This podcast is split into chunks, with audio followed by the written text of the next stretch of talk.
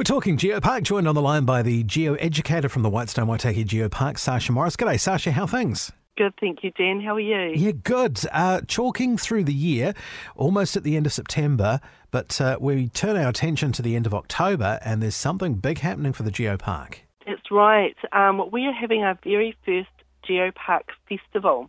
Now, for those of you that received a school holiday entertainment guide put out by the Waitaki District Council, you'll see on one of the pages there's a little picture advertising the Geopark Festival. So, just to explain a little bit about what that is, it's the end of October, the 27th to 29th, and it's basically going to be a weekend that's filled with lots of fun events and activities for people to participate in. Many of them are free, some of them there is a cost involved.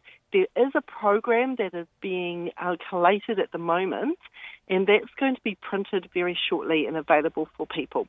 So there'll be a printed in, uh, guide, much like the Waitaki Arts Festival has a printed guide, mm-hmm. and it'll also be available online. So we're just putting the final touches on that at the moment. So this festival is to celebrate becoming New Zealand's first UNESCO Global Geopark. And um, there's going to be all kinds of things from field trips people can register for and participate in to lots of different activities. There's going to be activities right through the district. So we're pretty excited about it and um, we're just wanting to spread the word and getting people to sign up for our newsletter, follow us on Facebook so you're keeping up to date with all the information as it comes to hand. So, the idea behind it, I guess, is to let people experience a bit of the geopark and, and understand a bit more about it. That's right. So, it's like come and celebrate the treasures that are here and learn, learn more about them. Uh, part of it is we're getting experts and um, science experts coming in as well to run activities.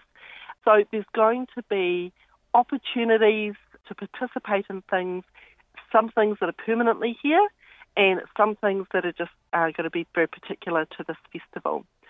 So, if you are keen on learning about earth science, you've got a family member that's keen on learning about earth science, definitely keep an eye out. But it's not just about earth science. There's going to be walking tours, there's going to be t- all kinds of stuff. So, it's not just about geology. So I don't want to let too much away at this point. We want to wait till the program is printed. Fair enough. But I just want to alert people that that weekend, the 27th to the 29th, mark it in your calendar and um, get hold of that program as soon as it's available. And of course, you can always keep up to date with what's happening in the Geopark by following the Facebook page and signing up for the newsletter via the website. That's right. Awesome. Thanks for your time, Sasha. We'll catch up again soon. Thanks, Dan.